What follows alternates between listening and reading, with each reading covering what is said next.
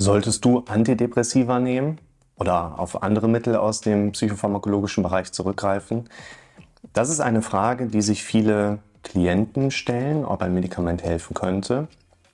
Im Rahmen meiner Beratung steht ja die gesprächstherapeutische Komponente im Vordergrund. Wenn jetzt ein Patient zum Beispiel zu einem Psychiater geht, also einem Facharzt für Psychiatrie, dann steht weniger die Gesprächsebene im Vordergrund, sondern tatsächlich diese Frage, welches Medikament bekommt der Patient? Es wird eigentlich gar nicht so sehr überlegt, ob ein Patient Medikamente bekommt, sondern welches er bekommt.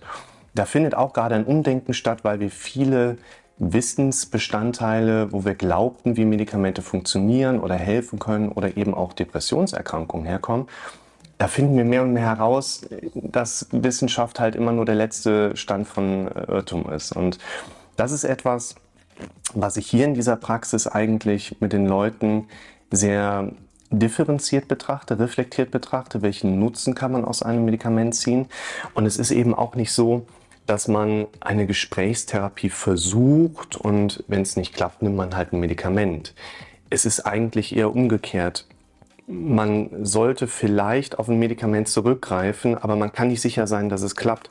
Und man sollte in jedem Falle den Weg zu den Gesprächen auch finden. Um diese Frage zu beantworten, ob dir ein Psychopharmakum, ein Antidepressiva jetzt genauer gesagt helfen kann, sollte man besonders abwägen, weil diese Präparate eine unheimlich lange Liste an unerwünschten Arzneimittelwirkungen haben.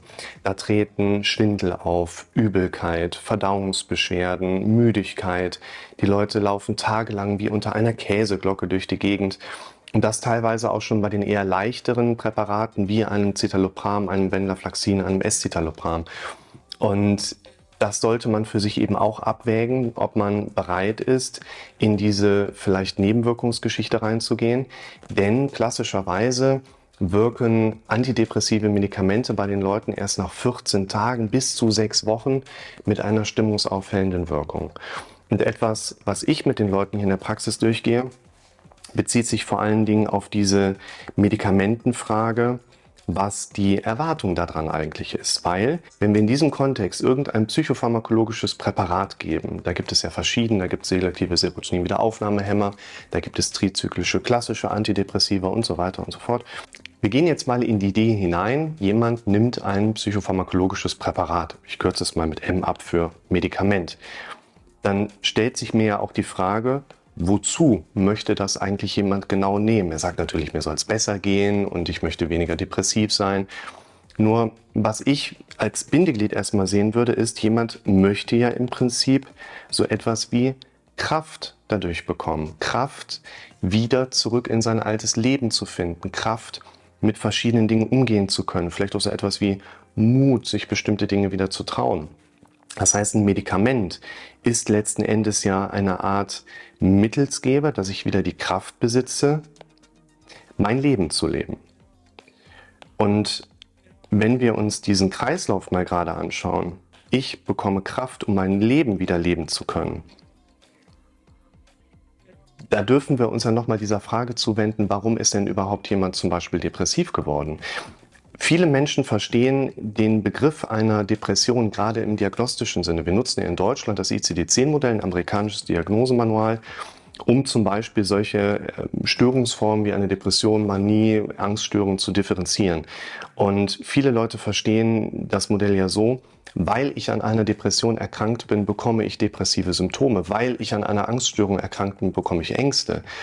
So ist das nicht gemeint. Der Diagnoseteil für die F-Kategorien, also alles, was psychiatrisch oder vom Gehirn her auch zusammenhängt ist, ist immer rein deskriptiv zu verstehen. Das heißt, nicht weil du eine Depression hast, bekommst du depressive Symptome, nicht weil du eine Angststörung hast, hast du Ängste, sondern weil wir im Leben eines Menschen beobachten können, da tauchen verschiedene Aspekte auf, die zum Beispiel depressiver Symptomatik entsprechen, die einer Angststörung entsprechen, können wir sagen, wir können dem Ganzen jetzt mal den Namen geben, also zum Beispiel eine ICD-10 F32.1 für eine mittelgradige depressive Episode oder eine F40.01 Agoraphobie mit Panikstörung.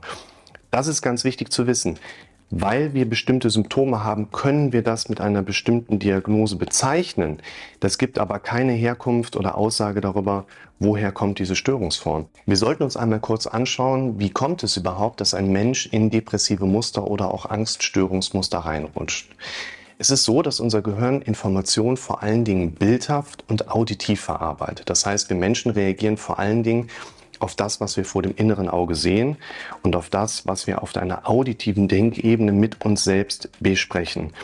Und da kommt noch ein dritter Punkt mit dazu. Wir haben, wie gesagt, gerade diese visuelle Ebene, die auditive Ebene im Kopf und dann natürlich auch noch dieser Punkt persönliche Integrität, die so ein Stück weit ausdrücken soll, wir machen die Dinge, die wir machen wollen und lassen die Dinge, die wir nicht machen wollen, auch bleiben. Wenn ich da in eine Inkongruenz rutsche und zum Beispiel einen Job nachgehe, den ich eigentlich gar nicht machen möchte, dann wird diese Inkongruenz in meinem Leben irgendwann auch dazu führen, dass ich ein zusehends negativeres Gefühl darauf habe. Vor allen Dingen auch Depressionsmuster im Sinne von, ein Mensch sieht sich vor dem inneren Auge, wie er zum Beispiel verarmt oder wie er ständig in den Misserfolg hineingeschmissen wird. Oder er redet zu sich selbst auch Inhalt im Sinne von, was ist, wenn das schief geht? Was ist, wenn ich das nicht schaffe? Was ist, wenn ich nie den Job finde, den ich gerne machen möchte? Hier auf dieser Ebene können wir in der Regel in einem gesprächstherapeutischen Prozess die Faktoren identifizieren, die dazu führen, dass jemand in depressive Muster reinrutscht. Und das ist ja das, was wir hier herausfinden können. Jemand rutscht in Form dieser reaktiven Mechanismen in ein Leben rein, was dann die Notwendigkeit bedingt, zum Beispiel gegen diese depressiven Reaktionsmuster dann ein Präparat zu nehmen. Letzten Endes, um die Kraft zu haben, um dann wieder zurück in sein altes Leben zu gehen, welches ihn ja depressiv gemacht hat. Und das ist ein Kreislauf, wo wir eigentlich sagen würden, dann kommt ein Mensch ja überhaupt nicht mehr aus diesem Mechanismus raus, ständig auf ein Präparat angewiesen zu sein und vielleicht sogar aufgrund von Toleranzentwicklung auch immer mehr und mehr und mehr zu nehmen. Das heißt, ein unheimlich wichtiger Prozess, den man in solchen Gesprächen aufbaut, betrifft vor allen Dingen die Frage, welche Form von Leben möchte jemand denn zukünftig leben, um nicht mehr so stark in diesen Depressionsmustern zu hängen, Schritt für Schritt hin zu, wie ist dein Leben in richtig. Da darfst du dir auch folgende Ideen noch mal kurz mit anschauen. Häufig ist es eben so, dass ich jemanden kennenlerne, der kommt rein und sagt, meine Ist-Ausgangslage ist blöd. Da möchte ich von weg. Wie mache ich das? Wie komme ich von meiner Ist-Ausgangssituation fort? Und es gibt meistens verschiedene Mechanismen, verschiedene Zielwege, die wir dann einschlagen können. Meistens gibt es sogar mehr als nur diese drei. Und dann kommt die nächste Frage, welcher wäre denn dann der richtige für mich? Und an dieser Schnittstelle geht es weniger darum, wie verändere ich die Situation, wie kann ich jemandem dabei helfen, die Situation zu verändern, bevor wir noch nicht festgelegt haben, wo möchte denn der Klient eigentlich hin? Wie wäre sein Leben in gut? In der Regel funktioniert unser Kopf in der Form ergebnisorientiert, dass wenn wir ihm präsentieren können, das ist das, wo ich hin möchte. Große, gute Bilder. Jedes große Gefühl korreliert mit einem entsprechend großen Bild. Große, schlechte Gefühle haben große, schlechte Bilder. Große, gute Gefühle haben große, gute Bilder. Und in dem Moment, wo du deinem Gehirn zeigen kannst, das ist das, wo ich hin möchte, das heißt, dein Soll definiert hast, sagt dein Gehirn in der Regel auch, okay, da kenne ich schon den Weg dorthin. Dann haben wir sieben Achtel der Strecke schon im Prinzip geschafft. Diesen Mechanismus wollen wir auch übertragen auf diese Frage, solltest du ein Medikament nehmen?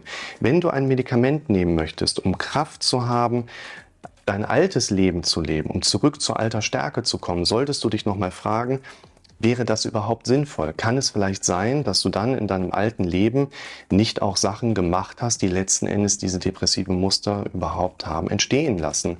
Du solltest dir also eher die Frage stellen, wenn du ein Medikament nimmst, um Kraft daraus zu schöpfen, welche Form von Leben möchtest du unter dieser Zuhilfenahme in Zukunft leben? Und wenn du dann zu einer vernünftigen Antwort kommst, kann es sein, dass du entweder die Entscheidung triffst, die für dich vernünftige Entscheidung triffst, ja, ich möchte auf ein Präparat zurückgreifen, ich möchte es versuchen. Und was aber sehr häufig passiert, ist, dass die Leute für sich regelrecht spüren, okay, das schaffe ich auch ohne Medikament.